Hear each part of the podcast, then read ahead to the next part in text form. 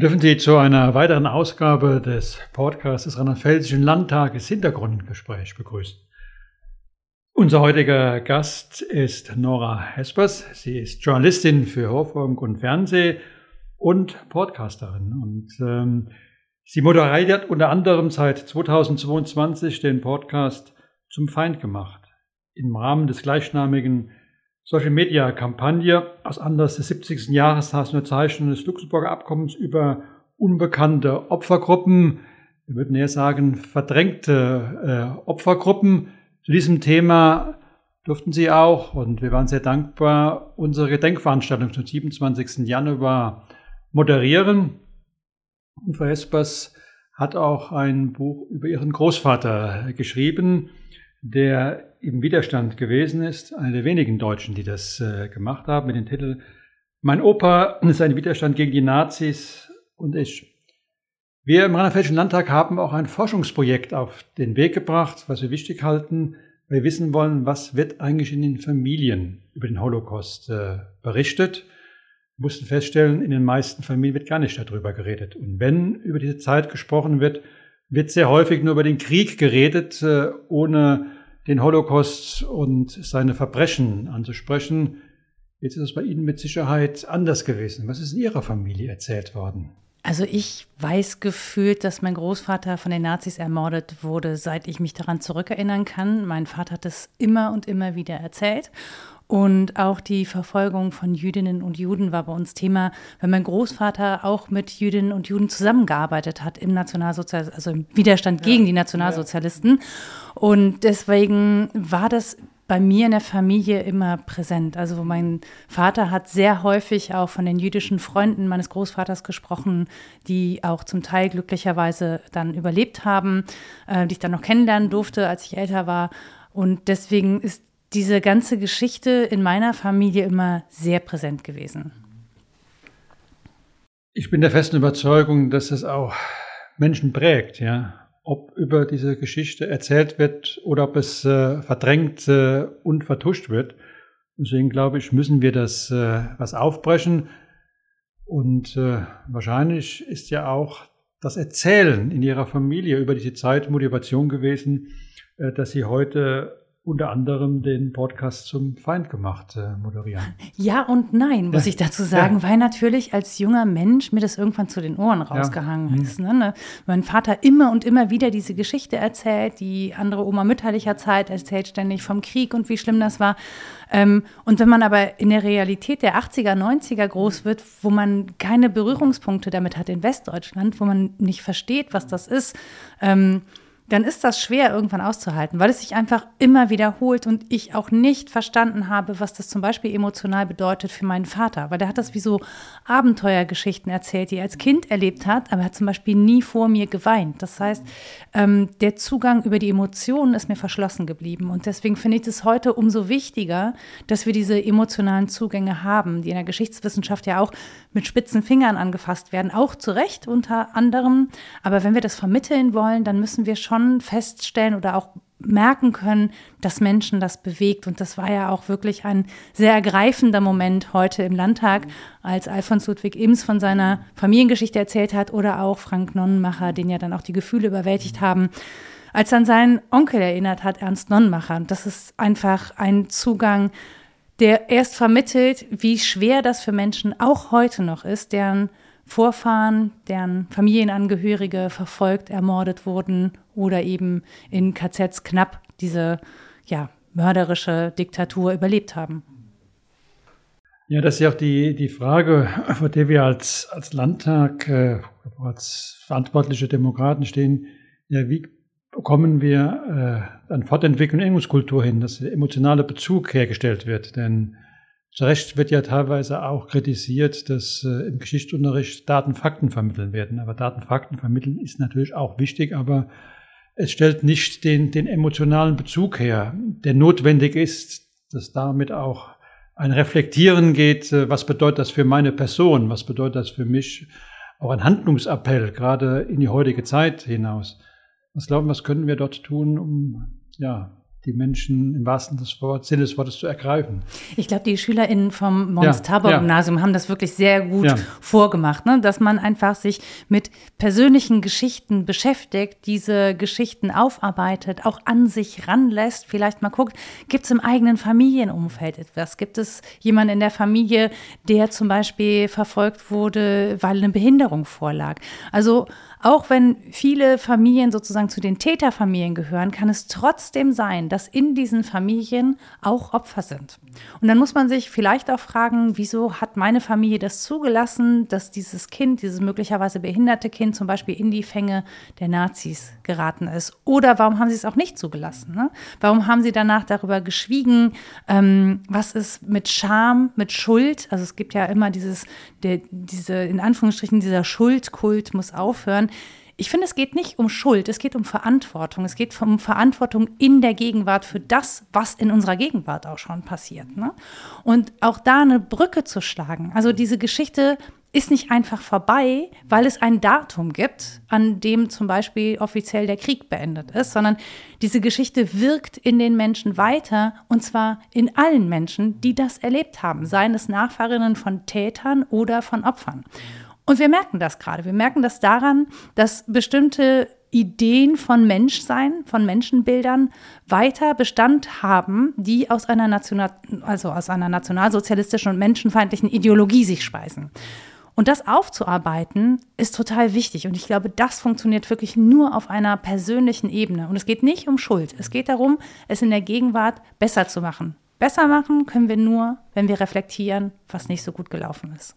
Und mir ist auch ähm, gerade in den letzten Jahren bewusst geworden, wie wichtig zentral äh, Erinnerungskultur gerade in der heutigen Zeit ist. Ja, das ist ja schon erschreckend, wie viele Parallelen man erkennt. Ja, das Verächtlichung machen von äh, von Demokratie, äh, das ja permanente Erzählen von von Mythenlügen, ja, was aber leider auch verfängt, ja, wenn wir aktuelle Umfragen auch zum Demokratiemonitor immer bald veröffentlichen werden, dann sind 50 Prozent der Menschen für diese Mythen empfänglich, ja.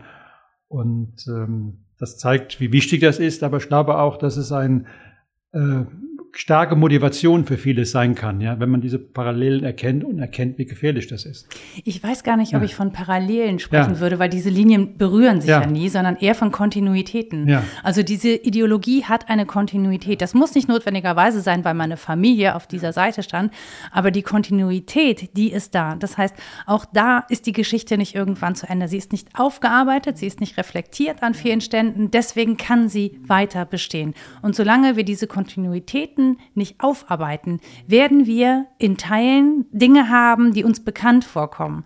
Nicht, weil sie schon mal da waren und weg sind, sondern weil sie immer noch da sind. Und ich glaube, das muss man begreifen, dass es ähm, eine Entwicklung ist, ein Prozess, der immer noch da ist, nicht schon wieder. Ja, das ist der viel bessere Begriff, die Kontinuitäten als, äh, als Parallelen.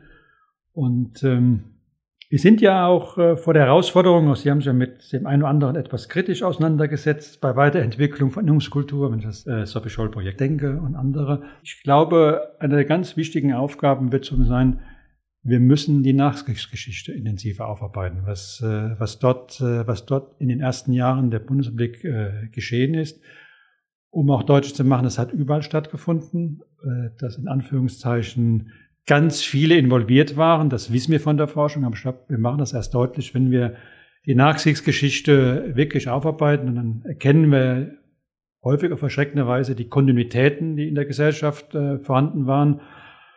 Ich glaube auch, was ja auch viel zu wenig stattgefunden hat, ähm, die Täter vor Ort haben kein Gesicht, ja. Auch das ja. ist alles sehr anonym geblieben. Die Nazis. Ja, es waren die Nazis, ja. Es waren noch keine Deutschen, ja, es waren die Nazis. Ja.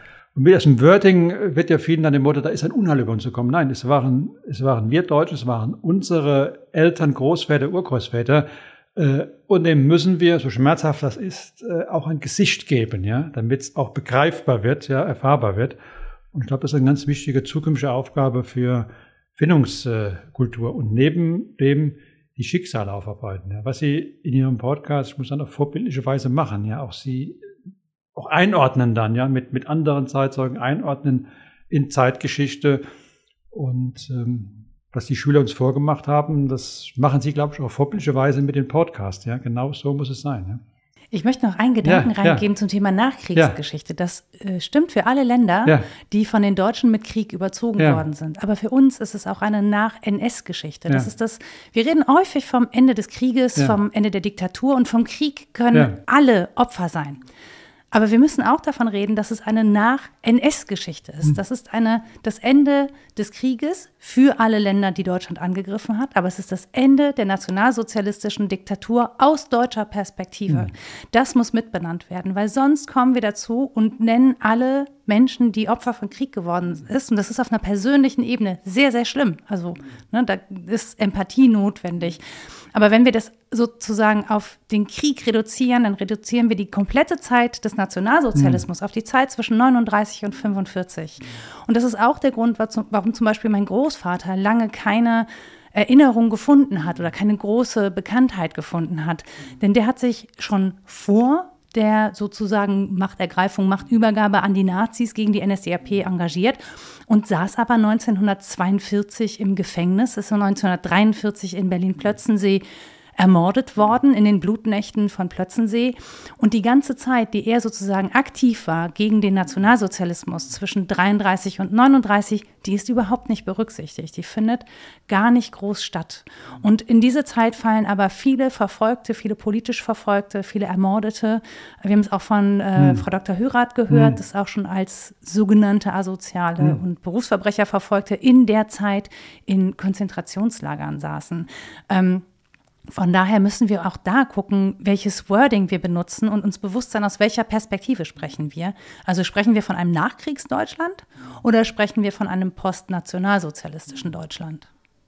Ja, das ist, das ist sehr wichtig. Auch da macht deutlich, dass wir noch viele Felder haben, die wir äh, dort bearbeiten müssen und äh, wollen noch sehr gerne die, die Forderung äh, der ignorierten Opfergruppen äh, aufgreifen, dass dort Forschungsmittel bereitgestellt werden. Ja? Also finde es wirklich mehr als bedauerlich, dass diese vom Grunde Zusage, die der Bundestag in seinem Beschluss ergeben hat, nicht umgesetzt worden ist, dort verstärkt Forschungsmittel äh, bereitzustellen. Ich glaube auch, dass das auch ein Baustein ist, um heutige Demokratiearbeit zu stärken, ja? indem das aufgearbeitet wird und vollziehbar wird. Denn ähm, das hat ja, und da wird es wieder deutsch, es waren nicht die Nazis, denn diese Verfolgung ist ja nicht äh, von Gestapo an, das ist häufig ja von den Kommunalverwaltungen, ja, von der Ortspolizeibehörde umgesetzt worden. Auch mit Sicherheit ein Grund, äh, warum diese Opfergruppe ignoriert äh, oder verdrängt wurde. Sie wurde nicht vergessen. Es war sehr wohlbewusst, dass sie Opfergruppe gegeben hat. Es gab auch ein hohes Interesse daran, ähm, dass an sie nicht erinnert wird. Das merkt man ja auch, wenn man sich zum Beispiel mit der sogenannten Wiedergutmachung beschäftigt. Ja, also ja. Ich sage deswegen sogenannte, weil ja. ich finde, es gibt nichts wieder gut zu machen. Ja, also wenn Menschen ermordet worden sind, mit was soll man das wieder gut machen? Mhm. Wenn Menschen in KZs wirklich nur knapp dem Tode mhm. entronnen mhm. sind und darunter ihr Leben lang leiden, wie soll man das wieder gut machen? Ähm, aber in den Behörden zum Beispiel, die über diese Anträge entschieden haben, saßen häufig die Peiniger derer, die die Anträge gestellt haben. Das heißt, die saßen ihren, ja, die saßen Nazis gegen oder alten Nazis, würden wir sagen, äh, Menschen gegenüber, die eben im Nationalsozialismus maßgeblich an der Verfolgung beteiligt waren und dann im Anschluss über die Anträge von Opfern entschieden mhm. haben. Und da gibt es ganz dramatische und sehr traurige Geschichten zu von abgelehnten Verfahren, ähm, mhm. die dann eben abgelehnt wurden von Menschen, die zuvor für die Verfolgung zuständig waren. Auch das ist nicht aufgearbeitet. Mhm. Und auch das zeigt ja eigentlich, wie tief der Schmerz sitzt derer, die auch nach Ende des Nationalsozialismus weiterhin diskriminiert worden sind. Und das gilt auch für Opfergruppen unter mhm. den politisch Verfolgten. Also wer kommunistisch verfolgt war, ähm, galt nicht automatisch als politisch mhm. verfolgt. Auch da gab es einen eine Haltung des, das war richtig so, das war gerecht, weil die wollten ja auch nur eine Diktatur. Die Akten der sogenannten Wiedergutmachung, diese lagern in Rheinland-Pfalz, weil Rheinland-Pfalz zentral dafür zuständig war. Erfreulicherweise hat der Bund jetzt Gelder bereitgestellt, äh, das zu sichern. Auch da gilt es viel zu erforschen. Ich glaube, da werden wir auch ähm, vieles von der zweiten Schuld äh, erfahren, wenn das, wenn das aufgearbeitet wird. Wir haben ja, äh, Sie haben es angesprochen, bei der Gedenkveranstaltung, die wirklich beispielhaften Aufarbeitung durch Schülerinnen des äh, Gymnasiums in Montabaur gehört. Und als man begonnen hat, das zu ermitteln und äh, der begleitende Lehrer Dr. Müller wusste von, von einigen Opfern und wusste, dort müssten eigentlich in den Kommunalverwaltungen Daten vorhanden sein, Unterlagen, und hat sie dort nicht vorgefunden. Mhm. Ja, man hat wohl sehr gründlich äh, versucht, nach dem äh, Krieg die Spuren zu beseitigen.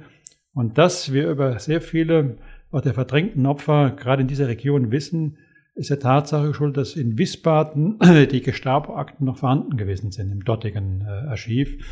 Also das äh, belegt wieder, es gab ein hohes Interesse, dass man nicht darüber, darüber redet. Umso wichtiger ist es jetzt, äh, jetzt zu machen in dem Bereich.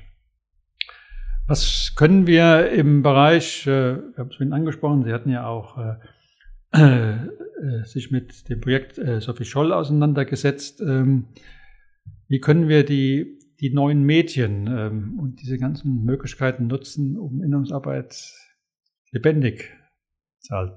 Ich glaube, ich meine, es sind ja soziale Netzwerke ja. und die leben nicht vom Senden, ja. sondern die leben von der Kommunikation. Ja. Das heißt, wir müssen Anreize zur Kommunikation schaffen, auch für junge Menschen. Das ich finde nicht grundsätzlich das Projekt Ich bin Sophie Scholl ja, schlecht, sondern ja. ich fand nicht gut, dass sie diese Figur in einen kontextlosen Raum gesetzt hm. haben, also in dem wir wenig von der Umwelt und dem Umfeld erfahren, ja. von dem wenig erzählt wird, von dem, was eigentlich alle sehen und wissen konnten. Ähm, und ich fand die Kommunikation einfach nicht gelungen, die darunter stattgefunden hat. Denn da ähm, gibt es ein hohes Maß der Möglichkeiten mit Menschen, vor allen Dingen, wenn es so viele sind, dann eben auch in den Austausch zu treten mhm. und Aufklärung mhm. zu betreiben. Und diese Chance wurde maßgeblich nicht wahrgenommen. Das finde ich halt sehr, sehr schade, mhm. weil das wäre ein riesiges Potenzial gewesen, sich auch über die Kritik an dem Projekt eben darüber auszutauschen und vielleicht auch den Blick zu ändern. Denn wir müssen ja gucken, welche Geschichten erzählen wir von Widerstand. Wir erzählen die Geschichten ab 42. Ab den 90ern ist dann Georg Elser dazugekommen, ne, der ja ein Einzelattentat ja. verübt hat, mhm. sozusagen. Ähm, auch da streitet man sich darüber, ist das jemand, dem man so bedingungslos gedenken darf ja. oder nicht. Ähm, ich glaube, wir müssen die Geschichten so erzählen, dass man das Gefühl hat, okay, hätte ich dabei sein können? Auf welche Schwierigkeiten wäre ich gestoßen? Was macht denn Widerstand so schwierig? Wenn wir jetzt zum Beispiel ähm, dieses Projekt Ich bin Sophie Scholl neben einer Widerstandskämpferin, ja. die sozusagen in, in, den sozialen Netzwerken ist, das wäre gar nicht möglich gewesen. Wir sehen es gerade aktuell zum Beispiel am Iran. Also wir haben auch zum Beispiel die Möglichkeit, ähm, das gegenwärtig werden zu lassen, indem wir sagen, guckt doch bitte, was da und da los ist ohne dass wir sagen, dass wir es gleichsetzen. Das Gleichsetzen ist schwierig, aber zu sagen, ähm, es gibt Verfolgung weiterhin. Wie, wird das, ne, wie wirkt sich das aus mhm. auf die Menschen, die da sind? Das finde ich, können wir schon machen. Also auch das Ganze nicht als etwas Vergangenes zu begreifen, sondern als etwas, das in verschiedenstem Gewand auch immer wiederkehrt und uns auch in unserer Gegenwart begegnet. Also etwas, mit dem wir umgehen müssen. Auch junge Menschen sehen diese Bilder von Verfolgung, von Ermordung, sehen diese Bilder, die wir gerade auch aus, äh, aus Gaza sehen. Mhm. Die haben auch die Bilder gesehen vom 7. Oktober, vom Überfall der Hamas in Israel. Ähm, damit muss man umgehen können. Und ich glaube, wir schaffen es nur, ein Sprechen darüber zu etablieren, mhm. wenn wir eine Empathie ähm, finden für die Verfolgten, für Opfer von Krieg ähm, und verstehen, dass das nicht etwas Vergangenes ist, das wir in Schwarz-Weiß-Bildern mhm. kennen, das abgeschlossen mhm. ist, sondern dass uns etwas Ähnliches wieder begegnen mhm. kann in unserer Gegenwart. Aber das haben wir heute auch ähm, eindrucksvoll erlebt, dass das möglich ist, dieses äh, Transferwissen äh, herzustellen, äh, dass ähm, heute bei den Zeitzeugen der zweiten Generation, ja, man auch die Emotionen im Vortrag äh, äh, gemerkt hat. Ja, da merkt man, dass äh, dieses dieses Unrecht seine Fortsetzung findet. Ja, das ist nie die Stunde Null, schon gar nicht für Familien gab. Ja, äh, die Opfer gewesen sind. Das wirkt sich in die kommenden Generationen aus. Ja, und dafür ein empathisches Gefühl zu kriegen. Ja, das, das ist, glaube ich, der, der entscheidende Appell, den wir äh, bringen können. Und ähm, was uns äh, aus dem Forschungsprojekt auch ein Stück weg ähm, motiviert hat, ist, dass in dem quantitativen Teil haben wir auch Personen äh, intensiver befragt. Ja? Was wird erzählt? Und das ist deutlich geworden, dass es häufig die Enkelgeneration oder zum Teil Urenkelgeneration ist, die genaueres wissen will, ja, die auch wissen will, äh, sind bei den Vorfahren auch äh, Mittelläufer und Täter in gewesen und die das ja wissen wollen und die auch wissen wollen, ähm, hat es auch äh, jüdische Mitbürger in der kleinen äh, Gemeinde gegeben. Ich glaube, das ist ein wichtiger Ansatzpunkt mit der Schwierigkeit, die wir ja häufig haben, auch die wir aufnehmen müssen, dass wir eine Migrationsgesellschaft sind, ja, dass 30, 40 Prozent diesen familiären Bezug nicht haben. Das, haben ist, aber ein, das ist aber ja ein Trugschluss. Ja, also ja. das war ja ein Weltkrieg. Ja. ja. ja. Es waren natürlich auch Menschen, die zu uns kommen, involviert, deren Großeltern und Urgroßeltern waren involviert, äh, als Verfolgte oder eben auch als Mittäter. Also es ist nicht so, dass die Nazis keine Unterstützerinnen und Unterstützer gehabt hätten mhm. in Europa und mhm. der Welt. Denken wir nur an Japan. Mhm. Also das auch, das ist so ein bisschen was, was mich umtreibt, ja. ist diese sehr deutsche Perspektive auf diese Zeit, die wirklich alle anderen Perspektiven ausklammert und die sich sehr mit sich selber beschäftigt und deswegen Menschen, die eben aus welchen Gründen auch immer zu uns kommen, von dieser Geschichte ausschließt. Mhm. Sie sind auch Teil der Geschichte, mhm. wenn man sich damit beschäftigt, warum wir zum Beispiel einen großen Teil türkischer oder Tür türkeistämmiger mhm. Bürgerinnen und Bürger haben. Warum brauchten wir denn Arbeitsmigrantinnen und Arbeitsmigranten? Weil die Deutschen zum einen ihre eigenen Männer alle umgebracht haben an der Front und zum anderen Millionen anderer Menschen verfolgt haben. Und an dem Punkt, an dem ZwangsarbeiterInnen eben, das, war, das ging dann halt nicht mehr, dann stellte man fest, okay, wenn wir die Wirtschaft erhalten wollen, dann müssen wir die Leute halt bezahlen. Wir haben aber gar nicht genug Leute. Das heißt, das ist ja ursächlich mit dieser Geschichte verquickt, dass wir das nicht zusammenbringen. Und ich habe das auch ganz lange nicht zusammengebracht, mhm. bis ich mit einem Kollegen gesprochen ja. habe, Borak Yilmaz, dessen ja. Buch kann ich sehr empfehlen. Das heißt Ehrensache Kämpfen gegen Judenhass. Ja. Ähm, der hat das in seinem Buch aufgeschrieben und ich dachte, oh, das gibt es nicht. Dass ich in den ganzen Jahren, in denen ich mich damit beschäftigt habe, diesen Zusammenhang gar nicht aufgebaut habe, sondern eben auch da stehen geblieben bin. Und da müssen wir ran. Weil wir können diese Geschichte, also alle sind, alle, die hier leben, sind Teil mhm. dieser Geschichte auf die eine oder andere Weise. Das in den Blick zu nehmen und das zu begreifen, glaube ich, wäre ein großer Brückenschlag. Ein wichtiger, interessanter ähm, Perspektive. Wir sind ja noch mitten drin in der Aus, greifen wir gerne auf. Aber es gehört dazu, auch da sind natürlich auch Anknüpfungspunkte.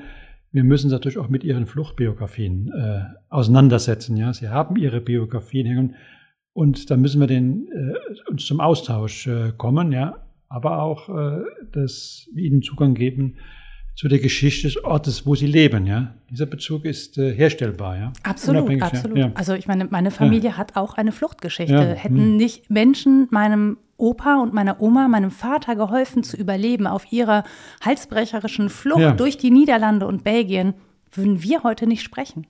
Das Gespräch mit Ihnen, der sehr tief in der Erinnerungskultur äh, drin ist, das ist ein großes, wichtiges Feld. Da gibt es noch vieles äh, zu erforschen. Es muss an vielen Stellen äh, gegraben werden, ja. Und vor allen Dingen äh, müssen wir alle denen entgegentreten, die meinen, das sei jetzt lang genug her, äh, man könnte das jetzt mal sein lassen. Ganz im Gegenteil, ja.